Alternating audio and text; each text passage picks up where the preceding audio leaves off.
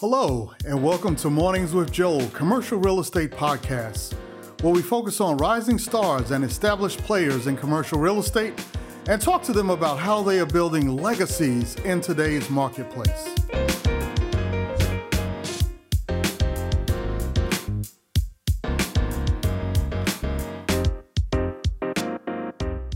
Anyway, so to kind of get us started, um, Ken, as I mentioned, we kind of do this as a hey, and Jerry, how you doing this morning? I mean to put you on the spot, but see, you're dressed, got lipstick on and everything, right? There you go. so Looking fine. Yeah, yeah. So most of y'all know Ken. He's uh, actually been working with REAP kind of behind the scenes and even in, in, front of the camera, if you will, on a national scale. As you know, also, um, I, I thank Ken for getting me involved in REAP. He's the one that called me up and asked me to do the capital markets. So thank you very much for that, Keith. As a result of that, you know, we've kind of formed these um, lasting friendships with um, many ones that have been in the class here in Atlanta. So uh, we certainly appreciate that. One of the things that was kind of interesting is yourself, you've probably seen it where people go to events and seminars and functions and, you know, they walk away and they say, man, I'm going to do this and do that and do this and do that. And then, you know, 90 days later, nothing's happened, right? So they have all these dreams and aspirations and goals and nothing comes of it. So one thing I found from business coaches I've had over the years is you have to stay engaged, you have to stay plugged in, you have to set some milestones for yourself. And one way to keep yourself accountable for those milestones is to have a group of people that uh, work with you and kind of come together to accomplish a task and, and help move you forward. So I kind of set this up. This was initially my team and, and our pipeline uh, call and I kind of branched it out to include REAP students to kind of look over our shoulder as to what is going on in live deals. And it's kind of morphed into letting it be more about them and what they want to talk about, you know, so that they can continue to pursue their goals in, in CRE. So, uh, so that's kind of where we are with this. And we wanted to have you come on because, you know, obviously you have a very deep well of knowledge as it relates to CRE. I've got a lot of questions from the group as to well, where are the opportunities and what's going to happen going forward and where should I position myself for opportunities coming up? You know, I said instead of answering that question, why don't I bring on a, a guru, someone that I even look up to uh, as it relates to the industry. So I appreciate you having, you know, being with us today and uh, sharing with us your thoughts. So I definitely appreciate that. Before I start off, are there any specific questions that anyone has uh, that they want to ask Ken uh, before we go into this? Because again, this is informal. Oh, I'm sorry, Ken. Yeah, please let me let you talk. yeah, um, just just uh, good morning, everybody, and I just want to uh, take a minute. We had a, a, a tremendous tremendous tragedy happen over this weekend, both for uh, the REAP community and for all of the initiatives in commercial real estate for people of color.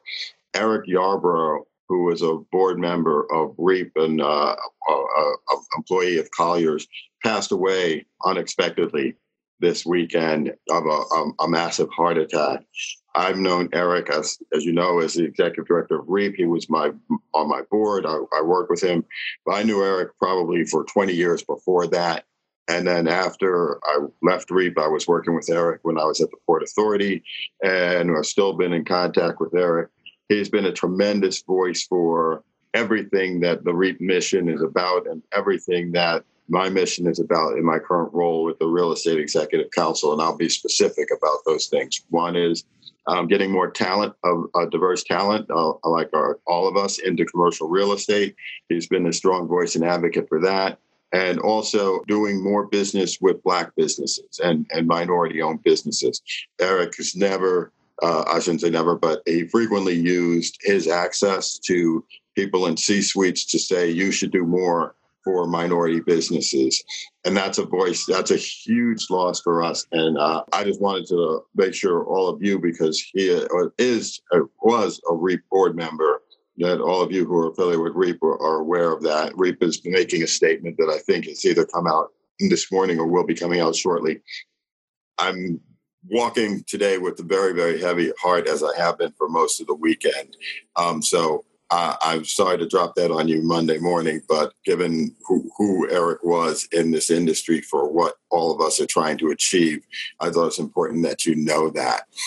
So that being said, I, I, I just before we get to specific questions of me, which um, Joel introduced, and, and I'm more than willing to take them. I want to take uh, one minute and explain what what my new role is since I, I left the executive director position at REAP in February of this year and I moved into the CEO role at the Real Estate Executive Council. And many of you may have heard of the Real Estate Executive Council, may have heard me refer to it. I have been a board member, a founding board member of this organization since uh, it was founded in, early, in 2002.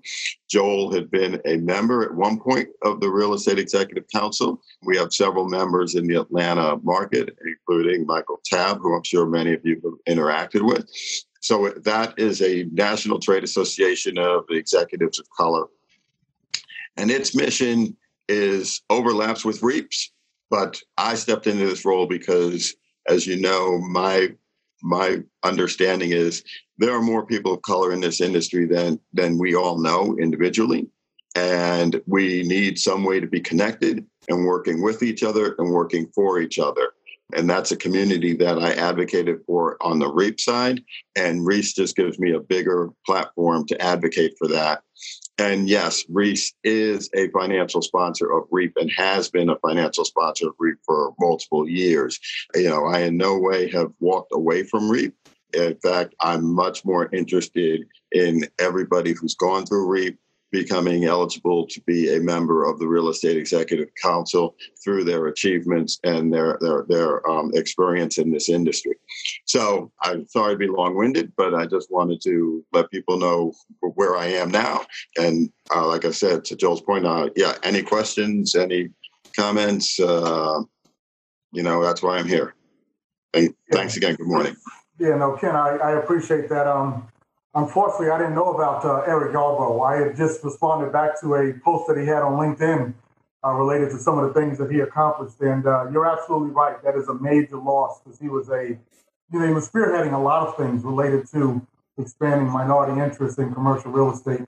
You know, that's that's very, very, very sad to hear. So thank you for sharing that. But that's um that kind of sat me back in my seat for a minute because that that's yeah. Sorry. Yeah, yeah, that was that's awful to hear. Just one thing, real quick. Uh, for you who don't know Ken, like I said, you may have seen his face. You know, he's CEO of, of Reis. Um, as you mentioned, I was a member of Reis for, for quite some time. matter of fact, back in the real early days, if you remember that, we were back when there was like what ten of us, maybe. yeah, that was that was man, probably fifteen years ago or so. It was, it was quite some time ago. Yeah, it was really something. But Ken, just briefly, you know, I don't like doing this when people ask me to do it, but can you just give a, a little background on yourself so that um, that might kind of cue some questions in individuals' minds as to why uh, I asked you to be here today and specifically speak on this this subject of where the market is going and the opportunities. Oh, sure. I, you know, I have the uh, native black man's disease. Just give me a mic and I can talk, especially about myself. Um, but yeah, my career, I was a real estate lender. I was on the lending side for the majority of my career. Credit trained at a bank, worked at several, inclu- including um, what was then the Chase Manhattan Bank, UBS, GE Capital. At KeyBank, I created their loan syndication department for the commercial real estate group, and I ran that nationally. Um, I moved to MetLife, and I was in charge of pricing for every commercial mortgage MetLife did globally for several years, and then I created a couple other businesses. And at the end, I ran their equity acquisitions team globally. And then I left, started my own consulting firm, and I worked with several financial institutions. Uh, then took on the role at REAP, including uh, where I got more focused on diversity moved into the Port Authority in a role that was focused on um, that organization doing more business with um, minority and women owned businesses. Earlier this year, I was appointed to the board of directors of Newmark Knight Frank brokerage firm, and I took on this role as CEO of Reese. So that's the short version. Yeah, yeah. Like you said, that's the short version. I know there's a lot more to it, but all good. I, I appreciate that, Ken, just to kind of give us a snapshot. So, guys, again, I don't I don't want to dominate this conversation, but before we jump in and, and me and Ken kind of go into some specifics, uh, is there anything on your mind that you want to make sure that you get out and ask Ken uh, before we kind of get started? Something that you've been thinking about over the time that you knew we were going to have him come on. If you, yes, you can unmute your mic, and since I don't see faces, I just gotta let you speak up.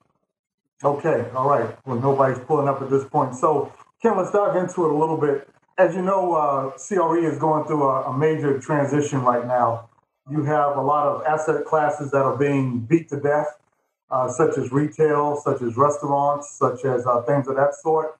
Then you have others that are kind of in a in the twilight zone. You know, if you look at commercial real estate as it relates to offices, for an example, more and more people working at home, you kind of wonder if the demand for uh, office space is going to be what it used to be.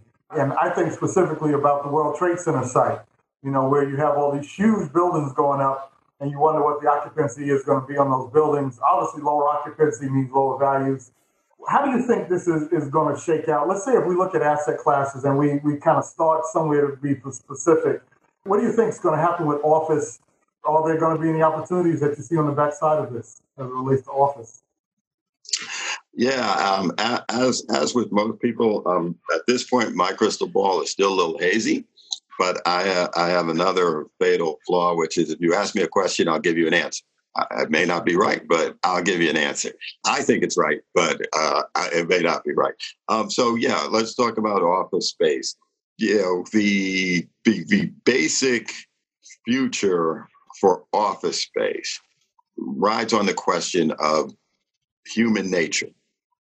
Do humans need to be together? Right? It's kind of that simple. As we've all learned over the past several months, we can be productive working from home, which I refer to as work from anywhere, because you know Zoom, I could be on the beach. Uh, this is not the beach, but I could be I could be anywhere, and and still be productive. And and the more and more managers are happy for that. That yes, they've gone through this transition this year, and people are working from home or telecommuting, whatever you want to call it, and productivity hasn't dropped precipitously. In fact, in some places, productivity may even it's certainly equal to what it was before, and if not, it, it may have gone up. Mm-hmm. But they talk to those managers, and they start to realize, well, at some point, I need to identify who's going to replace me. At some point, I need to identify who's who deserves a promotion and who deserves who who deserves to be the manager of this group going forward, and who has the soft skills that would be required to manage an organization or manage my organization or my team. And you can't get that over work everybody working on Microsoft Teams or Zoom or WebEx or whatever. If you have new people that you've just hired and you're trying to train them, yes, you can get their productivity, but you can't get necessarily a full sense of how much they're grasping what the organization is about, what's the culture, what's the what the full scope of the job is, so that you can mentor them appropriately and and and give them feedback and and help them grow. And so the being remote is okay for productivity, but is it okay for management? And so the, the, the, the, minimum is that you're going to have some type of a hybrid, which is okay, you have the freedom to work remotely, but at least once a week, once a month, once every two weeks, um, we need to come in and, and, and have a meeting face to face and spend half a day together or something so that I know who you are so I can advocate for you or make the right decisions for the organization about you as a resource. And so because of that, there will always be some demand for for office space, right? Because you need some place to have those meetings, need some place to have that point of connectivity. And absent a COVID virus, why would you not be there as often as you had been there in the past? Right. So I'm not saying everything's going to snap back. I think we all understand that the demand for office is going to be affected but I don't think it's going to. It, I don't think COVID is eradicating the demand for office. There'll be changes. Offices, uh, people will be spaced out more. People will be in the office less, but office space will still be required in, uh, in many industries in the future. So, so that's what I'm hearing from you know members of many different trade associations uh, and many different companies around this country. So. Gotcha, gotcha. What do you think about the uh, the WeWork model and why that got crushed so bad? And do you think that that would even come back uh, post COVID? Any any thoughts on that? So the WeWork model actually is it, it, it is the future. WeWork had many other issues that affected its crash and burn. One was that its valuation turned out to not be sustainably justifiable or justifiably sustainable, whatever it is. And they were trying to do an IPO, and and uh, once the news once the news start turned against them, it just it started to snowball snowball. The other challenge WeWork has, and, and at REAP, we had our offices were in WeWork building, so I'm very familiar with them. And um, I had a friend who used to be in Atlanta, Craig Robinson, who was one of the senior people at WeWork, and he's a member of the Real Estate Executive Council. One of the challenges WeWork has is that their their build their their footprint of a lot of their buildings is small. Now they may have the whole building, but the elevators are small the, the stairwells are small, particularly in New York. I, I assume it might be the same in many cities. So they don't, to socially distance in a WeWork location is, is a challenge. And so that's something they'll have to overcome. But again, absent the coronavirus, yeah, WeWork has spaces where you can come and go. They have spaces where you can meet. So, yeah, instead of taking a full office floor, uh, let's just have a membership to WeWork. And when we need a conference room, we'll all go and meet in the WeWork conference room for half a day and then go our separate. If we need to take our laptops to tables down in the open space, we can work there or we can go back wherever we work from. Uh, so I think the model is something that corporations and firms are going to embrace. I think they're working through their cost structure and their financial structure to get from a $47 billion valuation to something that is more viable and understandable in, in, in most people's minds. Yeah, yeah, that's interesting. I, I, spoke with the group before about how I have certain clients that have followed a, a WeWork model in industries that appear to be getting crushed, and they're actually blossoming. And one thing that they've been doing is taking these office spaces and cutting them up into mini suites. So it is almost like an executive suite model, but they've been able to triple the amount of revenue per square foot by doing that. And because of the social distancing issues, especially when you're dealing with uh, hair salons and things of that sort, you're not in a big open space where the municipality says you have to limit the people in that space. You know, so these women and individuals can come and work and bring an individual into their private space and everybody can do that, and everybody can stay in business and continue to make money. So it's uh, it's a twist on WeWork, but it's been actually working out real well uh, from what I'm seeing right here on the ground, you know, with individuals. So it's kind of interesting. Got a softball question for you. What, what do you think is the future of retail? Well, one of the things I didn't mention, and I think you're aware of, is that I was on the board of uh, trustees of the ICSC. And so I, I, I meet with their trustees three times a year, and we go through retail. And we've been doing that. The discussions for the past 12 years have been about the retail apocalypse. We, we I say we, we as retail have survived the news cycle going from retail is dead to omni-channel where it's like, yes, okay, you can, as long as you have some bricks and mortar and, and an online strategy, they can complement each other. And most retailers are embracing that. Prior to COVID, it was pretty well understood that there has been no pure play online retailer that has been profitable all online retailers that all retailers that started as online retailers eventually had to put in brick and mortar stores in order to round out their offering to the public, even if it's just a matter of showcasing their wares.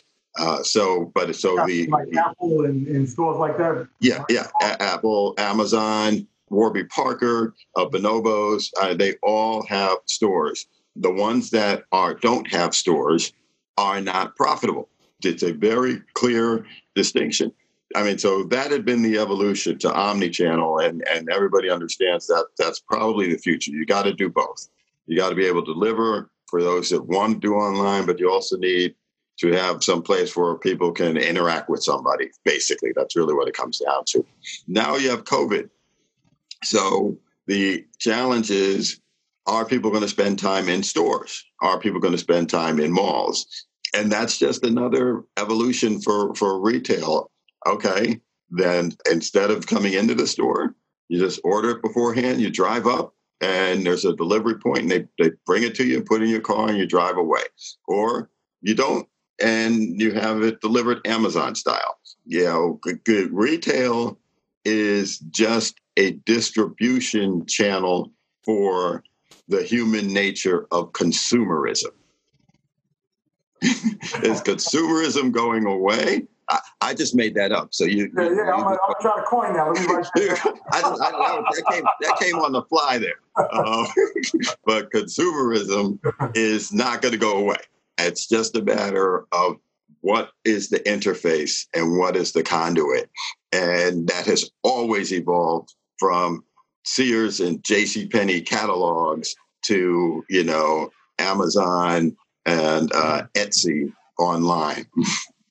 yeah, you know that that's interesting. You say that because um, even with all of the online delivery services that are out there, uh, I know in my own household, I can't seem to keep my wife out the stores. It's like just order the stuff, right? Just just order, right? We don't need to go to the store. but it's like she just just had this thing in her head, but she's got to get to the store you know, and I, and I think it's that consumerism, as you say, uh, where people just got to get out and, and somehow mingle with people, even if it is six feet apart. You know, it's part of the cosmic makeup of, of people, I guess. You know, so something I'm dealing with. so yeah, uh, you and me both. Yeah, yeah. So and it's tough in New York because you just sometimes want to just get out and walk down the street. You know, it's, I grew up in Manhattan, like you know, we're not far from where you live, and it's just um, it's a different environment. You know, you just want to get out and walk down the street. You know, so it's uh, it's something amazing from that standpoint. So, anything that anyone has uh, come up with that they want to share real quick, or we'll keep moving down the road with this uh, discussion. Um, it's been good so far. I wish actually you know, could use the hand raise function, but that's what I use on a lot of my other calls. But um, all right, don't see anything at this point, so we'll keep. Actually, moving. good morning. Morning, good morning. Thanks for speaking up. Yes. Uh, no problem. This has been great. Thank you so much for Ken this morning. I want to say that I really like the phrase about uh, the retail distribution channel for consumerism. I think that helps to look at retail and what it can be a, from a different aspect from just what's being put out by the media to really think about how you can fill of these spaces. I also have a question going back to office. I'm doing office leasing and things have really changed. It's challenging. And one question I have is about the suburban move, the move to suburbia. I have some office spaces in the suburbs, and I am noticing that some companies that probably wouldn't look at the space are looking at the space. And I think it's because like the largest space in that building is like 4,000 square feet. Do you think that is a move that companies are taking, even to like smaller areas, suburban areas? And Deneen, is that you? No, that was Monica. I know that voice anywhere. This is Deneen. okay, all right. So that's what we're saying. If you can, change the name uh, so we know who you are. Well, Monica, thanks for participating. Let me jump out the way. Ken, you, you got the floor. Suburban is the flavor or, or, or, moving out of the central core is clearly the flavor of the quarter, if not the flavor of 2020, as people try to adjust to what the COVID has, has, has put upon us. But we all know the challenges of suburban, and particularly, you know, in mm-hmm. Atlanta, right? I mean, uh, I was at MetLife MetLife's offices in Atlanta, real estate offices in Atlanta for many years were in Alpharetta. I would come to Atlanta. I wouldn't go to that office. It was just too far out of the way for me to get there and get back and meet with clients anywhere else in town. And so they they moved their office, I don't know, seven, ten years ago uh, into Buckhead, which was a lot more central. But what I see foresee happening in the near term or in the midterm is yes, office will become someplace where okay, we want our people to have some place to go. We don't need them to necessarily come all the way downtown to our central office. So let's create some satellite offices. You know, instead of taking 8,000 square feet or 10,000 square feet in one, one suburban location. Let's take two or 3,000 square feet in two or three locations and allow people to who, who for whom that is geographically acceptable to go to that space when they need to go someplace other than working from home. And we can still have the connectivity across those spaces should we need to have a full team meeting. But we don't force people from the south side of atlanta to have to commute to alpharetta which is impossible excuse my language but it's, it's this is not really feasible. And so i do see that i they, i do foresee firms taking satellite spaces so that they can be geographically convenient to their employees and still be telephonically or telecommunicatively um, connected. And I, I, do think that will drive demand in suburban office space uh, for the mid to near term. Um, once there is a a vaccine or something for this virus, I wonder how, how sustainable that dispersion um, from the central core will be long term. Thank you. That was very insightful. Right. Good points. Anyone else have anything else on your mind before we uh, move to some other topics? Okay. All right. Well, sounds good. So appreciate that, Ken, giving a little additional insight insight as regards the um, escape to suburbia. You know, is that a, a sustainable trend? And uh, we know that real estate is, is, cyclical, and we've seen that happen uh, even in New York, where you have people moving to Long Island, and then everything shifts back, and it kind of goes back and forth. And um, you know, gentrification always plays into that, but that's um, that's quite interesting. Now, along that line, this is something that um, myself and, and Chris Crump is helping us with a uh, project down here in Atlanta. What, what's your thoughts on condos? What do you think the future is of that? Or do you think uh, multifamily is the is the greater play? Well, I mean that's that's actually probably a pretty easy question to answer. But uh, what, what's your overall thought on condominiums at, at, this point in time in this market? Well, I, I mean, home ownership. Let's let's start there. Right? Is I think it's been on the decline. It, it has been for the past 60 years or so essentially been a uh, driven by the tax tax policies. And those tax benefits of home ownership have been decreasing i feel like at an increasing rate over the past 15 years um, which i believe is a large part of the reason for the decline in home ownership not to mention the uh, the, the fact that people lost a lot of money in the global financial crisis of 08, 09, um, through, through home, owning homes. So people are burned. But so I think the, the, the issue with condos, I don't think there's anything endemically challenging with, with, with condos. I, I think that people will live in multifamily, then they'll live in structures that are attached to each other. So, you know, that that that's not the issue. To me, the issue is is it cost justifiable? Is it economic? And is the government going to continue to give you the tax benefit that allowed you to own a home at after tax basis at less than what it would cost you to rent? And if so, then I think that's that's your answer. Again, the uh, the last thing I would add is it's a supply and demand issue.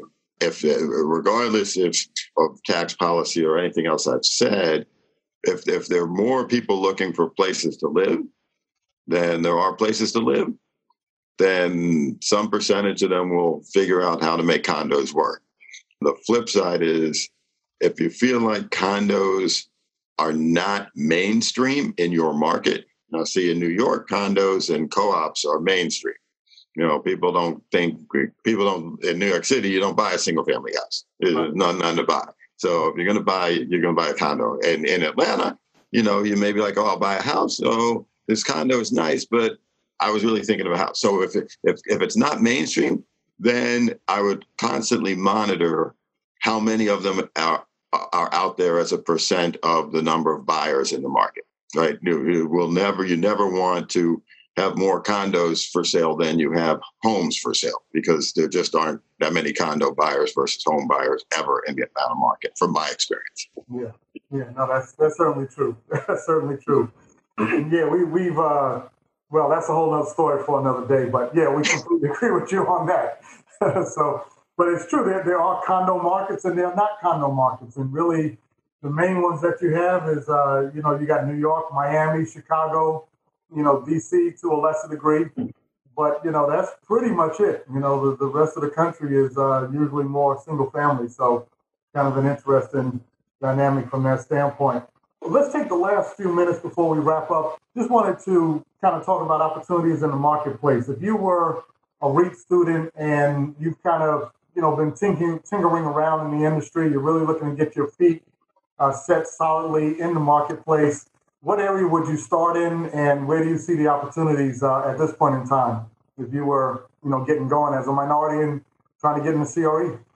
Well, uh, yeah, you just you just clouded my crystal ball even more. Um, the marketplace right now, from my perspective, there there's no clarity. There, the risks are I, the way I used to put it when I was on investment committee at MetLife is, are the risks underwritable? Can you underwrite the risk that you're looking at? Um, and so sometimes you'd be in a market and you could tell, hey, they can't build this much more, and job growth has been positive and it'll continue to be positive. So the risks were underwritable. Mm-hmm. Well, right now, I don't know what demand will be in almost any product type in the fourth quarter of 2020, not to mention all of 21 and 22. So, whatever position you take is going to be kind of speculative uh, because maybe people will stay in apartments in the cities or maybe they'll move to the suburbs in houses or apartments. I don't know which. Maybe retail will evolve, or maybe COVID will change this consumerism dynamic in a way that we can't foresee, and retail will just fall away. People will only order and, and deal with essentials. We haven't even talked about hotels. The play maybe not in the real estate but in the things that affect the desirability of the real estate. So, for example, hotels need to be cleaned better and more often than before. So, if you have some ultrasonic, you know, Clorox, Lysol room cleaner, that's going to be in demand. It's going to be demand in office buildings. It's going to be demand in retail buildings. It's going to be demand in, in, in hotels.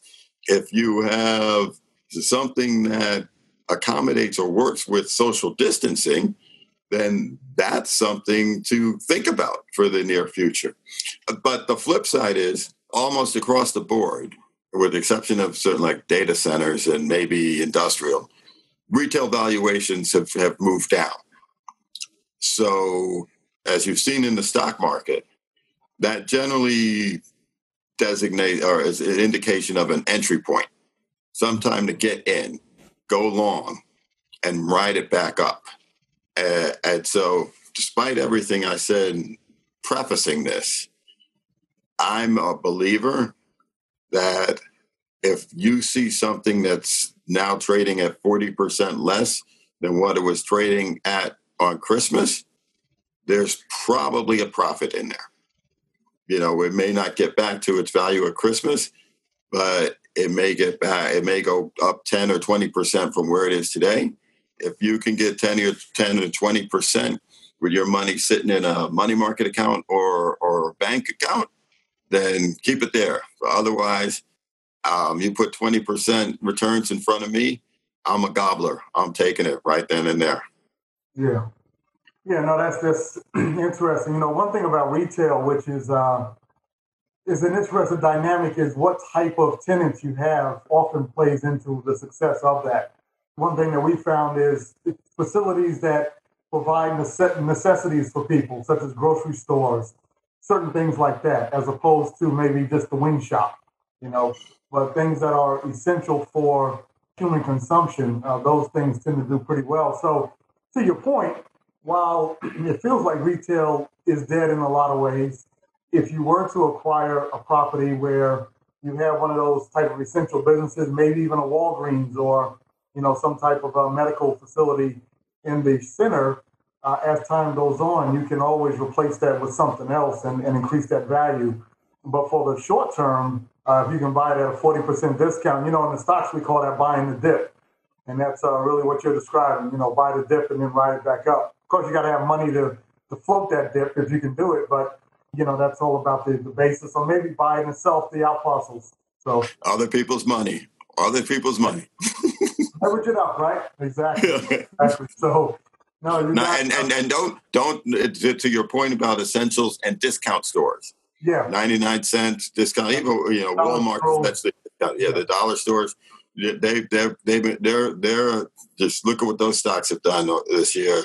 Their their sales are are, are going gangbusters. Yeah, they're really resilient. That, that's a good point. Thanks for bringing that up. Hospitality, you know, we just touched on it briefly, but um, like you said, it's it's. Uh, what do you think is going to happen with a lot of these hotels? I've, I've heard conversations of them flipping the condos and then multifamily. Uh, are you seeing more of that in the city? Oh, in the city, no, okay. no, no. Um, the the city is, and I would say this. I would expect this for many cities. Um, from a, a, hospitality perspective, they'll snap back. Um, eventually, I mean, they may not have as many conventions mm-hmm. um, as they had in the past, but there will be tourism again. And uh, so the, the drivers, uh, and then we had Leslie Hale from RLJ um, Hospitality spoke to the uh, the Rex program, which we ran last last week for high school students, and she she said, you know, there's business travel, there's tourism travel, and there's convention travel. Those are the three drivers of hotel and uh, the hotel business. And tourism will eventually probably come back. Business travel probably will mostly come back, not fully, uh, neither them back fully, but it's the convention side that is really the question mark.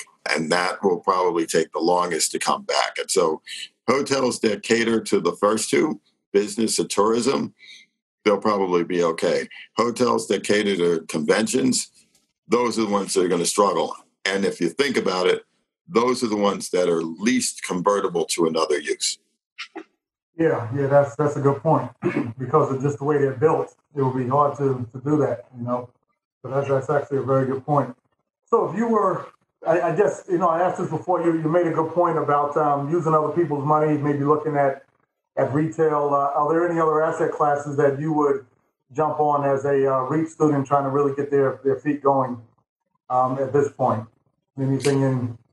I believe for, for multiple reasons, you always start in multifamily. It is the most easy. It's the, the easiest to underwrite in terms of its local dynamics. Mm-hmm. You can figure out how competitive your rent is versus its pure set.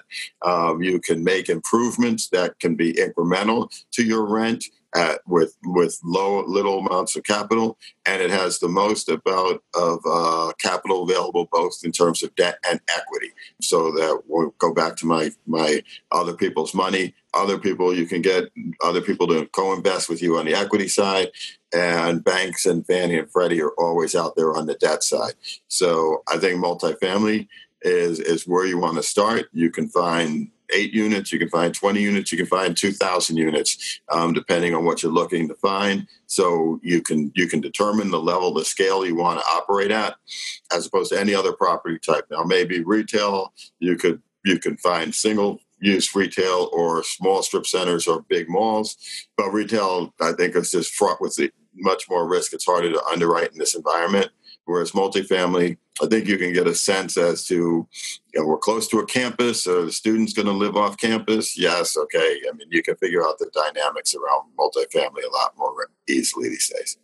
Yeah. Yeah. No, that's that's a very good point. I was thinking the same thing, especially uh, small multifamily. There's an opportunity for a smaller investor to jump in there. You can buy those properties for less than a million bucks. Um, sometimes financing gets a little bit harder. As you know, under a million dollars, uh, you might have less capability, um, and the cost of capital will be a little bit higher. But those deals are still out there, and the amount of money you got to raise to get in is a whole lot less. So, you know, you can generally do those deals with friends and family capital. So, that's uh, that's certainly a way to go. All right, so REAP students, uh, Ken, you know, we certainly appreciate your time and, and all your feedback. Let's get a couple of comments from uh, those that have been listening to us. And, you know, what are your thoughts? Uh, we've got a few minutes left with Ken here. Anything jumping off in your mind that um, you want to make sure is covered today? You know, I get these emails from everybody. Let's talk about this. Let's talk about that. Well, here's your chance, right? You asked for it. Here we go. So, anything come to mind? All right.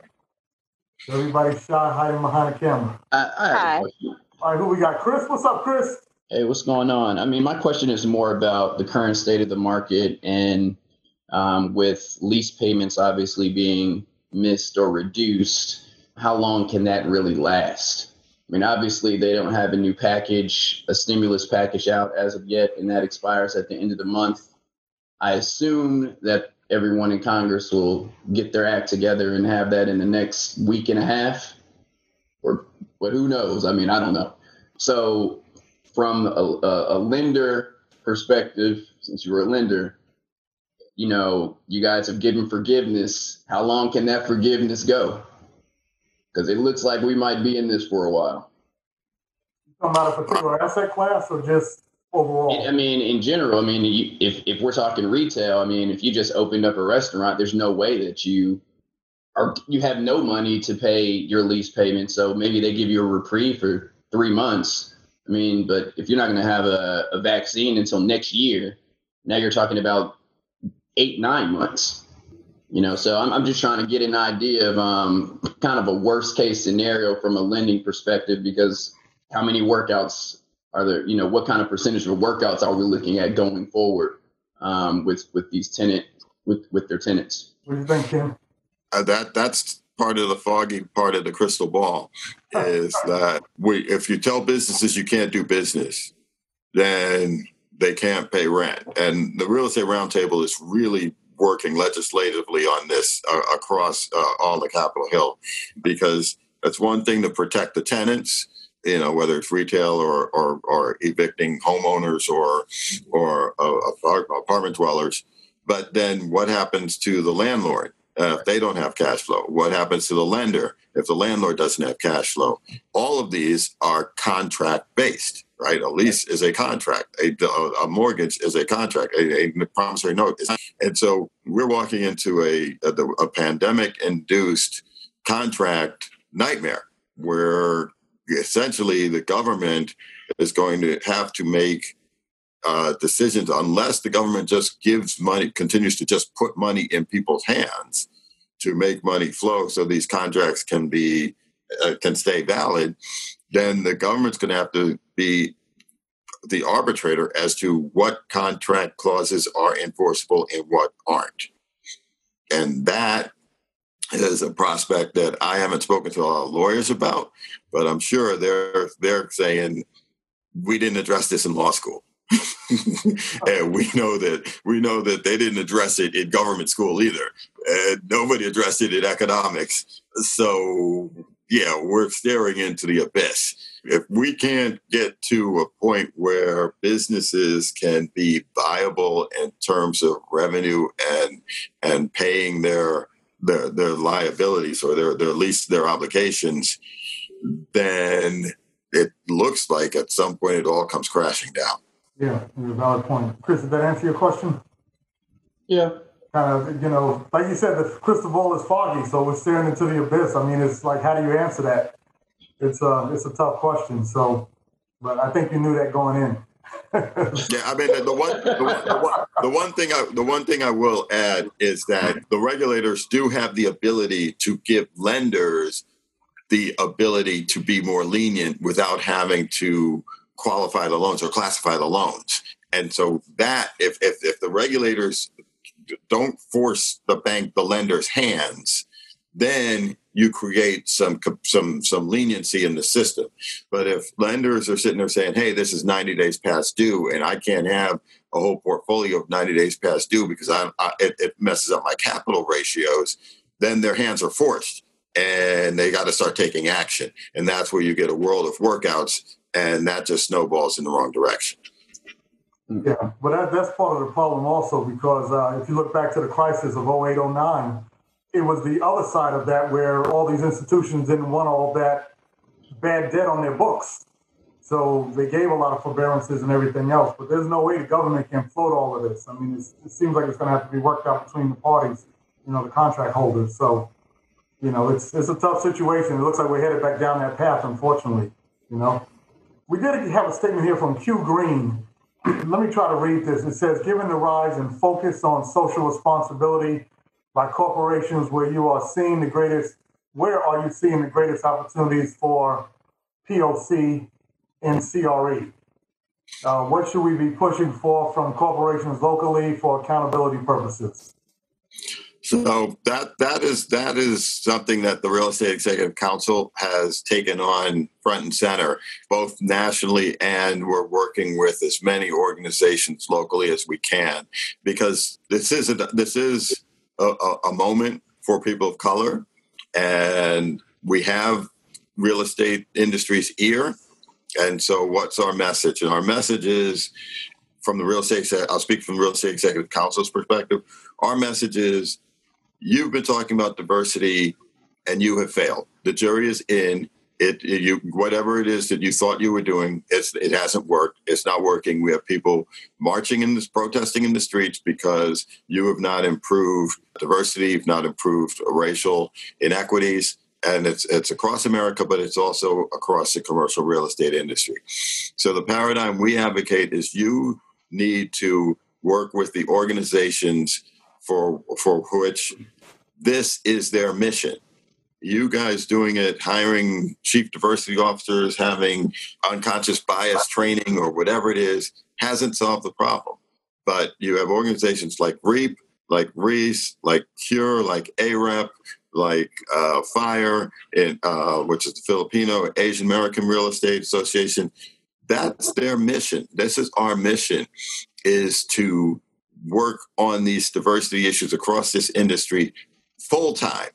So come in, partner with us, support us, and so that we, because we were doing this, addressing this before this moment, and we will address it after this moment because it's not a moment to us, it's not a movement to us, it's a mission.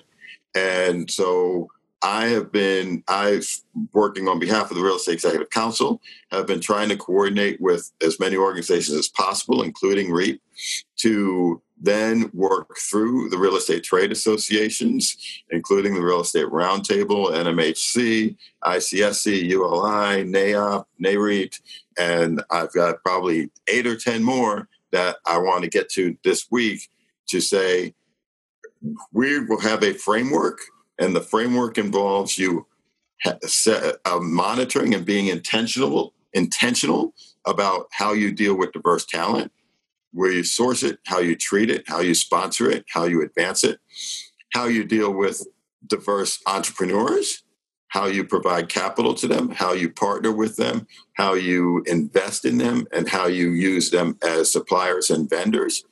And then also where you allocate your capital. You need to be intentional about all of these things. Know how much of it you're doing now and set goals that are higher.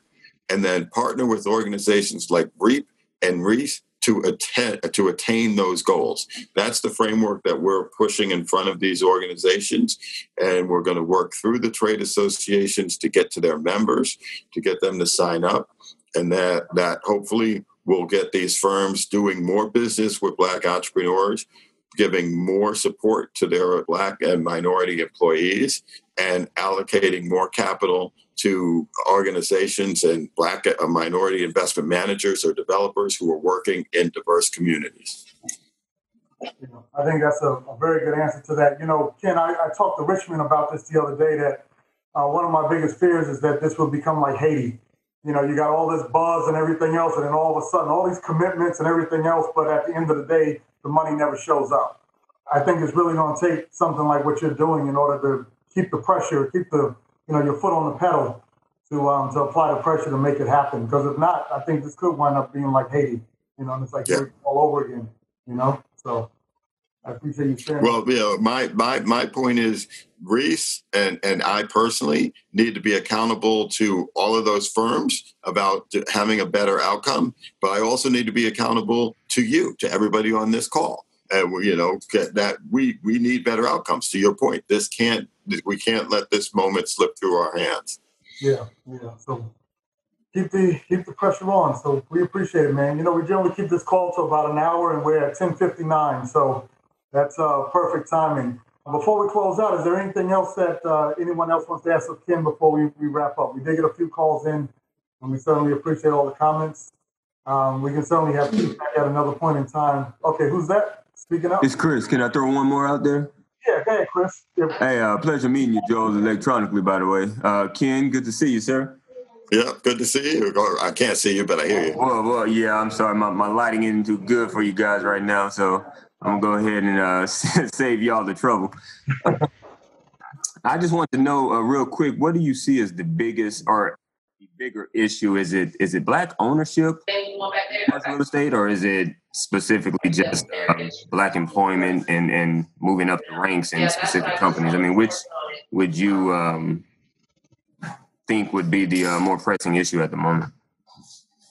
That's a great question, and and my answer is both. But I'm going to I'm really going to answer your question. My answer to the industry is both. We we we need to do both, and my experience is people like Joel are an individual entrepreneur because firms did not treat him right and did not pay him enough for him to stay in that firm and give him enough opportunity that he felt that he needed to stay there.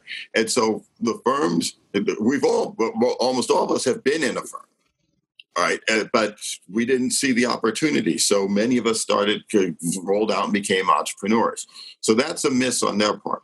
But because we're now entrepreneurs, I'm trying to get the industry, if it were up to me, I would have the industry redefine diversity because they think diversity is just hiring black or minority talent. And I need them to understand diversity is also working with the black and minority entrepreneurs. And if if somebody, a major firm, gives Joel more business, Joel will hire more REAP graduates and more people of color. And those people will then improve their communities just by spending in their neighborhoods and creating better communities that way. And that is a form of diversity that the, the, the CRE world just hasn't they haven't understood it. They have they, they, they just they're just not there. So as much as I I'm, I'm going to push on both, if I had my druthers, it would be give us the money into our entrepreneurs' hands. Then we can self-determine. If that makes any sense. Ken, that, that's a big point. It's the access to capital. And one thing I really appreciated going to the uh, the pension fund meetings up there in New York State, up in Albany, is the fact that the minority fund managers are outperforming their white counterparts. But it's just so easy to give the money to BlackRock and Goldman Sachs and just give them the money. And it, you know, if they perform, they do. If they don't, they don't. But it, it's a totally different dynamic. They could actually get better results if they put that money into the hands of smaller firms like that because they're willing to put forth the due diligence and make sure they get it right the first time because it's so important. They know they might not get another opportunity to do it. So, you know, you're you're spot on with that. So I appreciate it. Somebody just sent a text that said, "Amen, Ken." so we appreciate that. Um, Uriah, I know you wanted to get in touch with Ken. Did you want to ask something before you go, or do you have to take off? He might be in a bad. Hey everyone, good morning. No, I just wanted to um, just to determine the best way to follow up with Mr. McIntyre for future questions. This has been a great uh, discussion, so just wanted to figure out the best way to reach out to you. Um, yeah, my, my email is kmcintyre at reec.org, reese.org. As Joel and most people know, I hide in plain sight, so um, I'm not that difficult to find. Awesome, thank you. Okay. All right. Fantastic. All right, everybody. Um, I think that's it because I've got to get on to some other things too. But thank you so much for being part of this call today. Uh, we really appreciate it. It was enjoyable. It was insightful. And uh, Ken, I, I, thank you so much for carving out some time in your day to, to be part of it. We greatly appreciate it. And even more so, I thank you for your commitment to the minority community and helping to uh, make sure we get the access to capital and we get the access to opportunities that uh, have normally not been at our doorstep. So we thank you for that and uh, certainly appreciate all your hard work. Please keep doing it. And uh, my condolences also to um, uh, Eric Yarborough and, and his wife. Um, please make sure you, send those condolences as well, because that was a very tragic situation. Um, anything else you want to add before we end, Ken? No, like like I said, um, this is a mission for Reese and for me, and we're, we're partners with REAP, and we want to be partners with all of you. What we're trying to do at Reese is facilitate your ability to be closer to being a billionaire. That's that's just that simple. So let us know what we need to be doing to, to, to, to make that happen. And best of luck to all you. And again, I thank you for your time today. It's my pleasure to speak with all of you. It's great to see people in these Zoom meetings like this. It, it warms my heart. Right. Appreciate that so much, Ken. Thank you so much. Fantastic opportunity and call today. And uh, thank you, everyone. We appreciate it. Enjoy the rest of your week and uh, keep in touch. We'll be back next Monday with some more exciting and full information and uh, thank you for being a part of this call today. And Ken, thank you always. We'll be in touch. Take All care. right. Take care. Bye-bye. Thanks for having me. All right. See you later.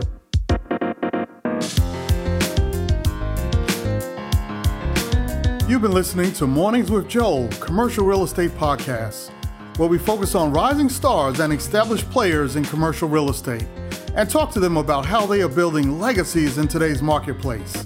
Please check back weekly to hear our upcoming guests.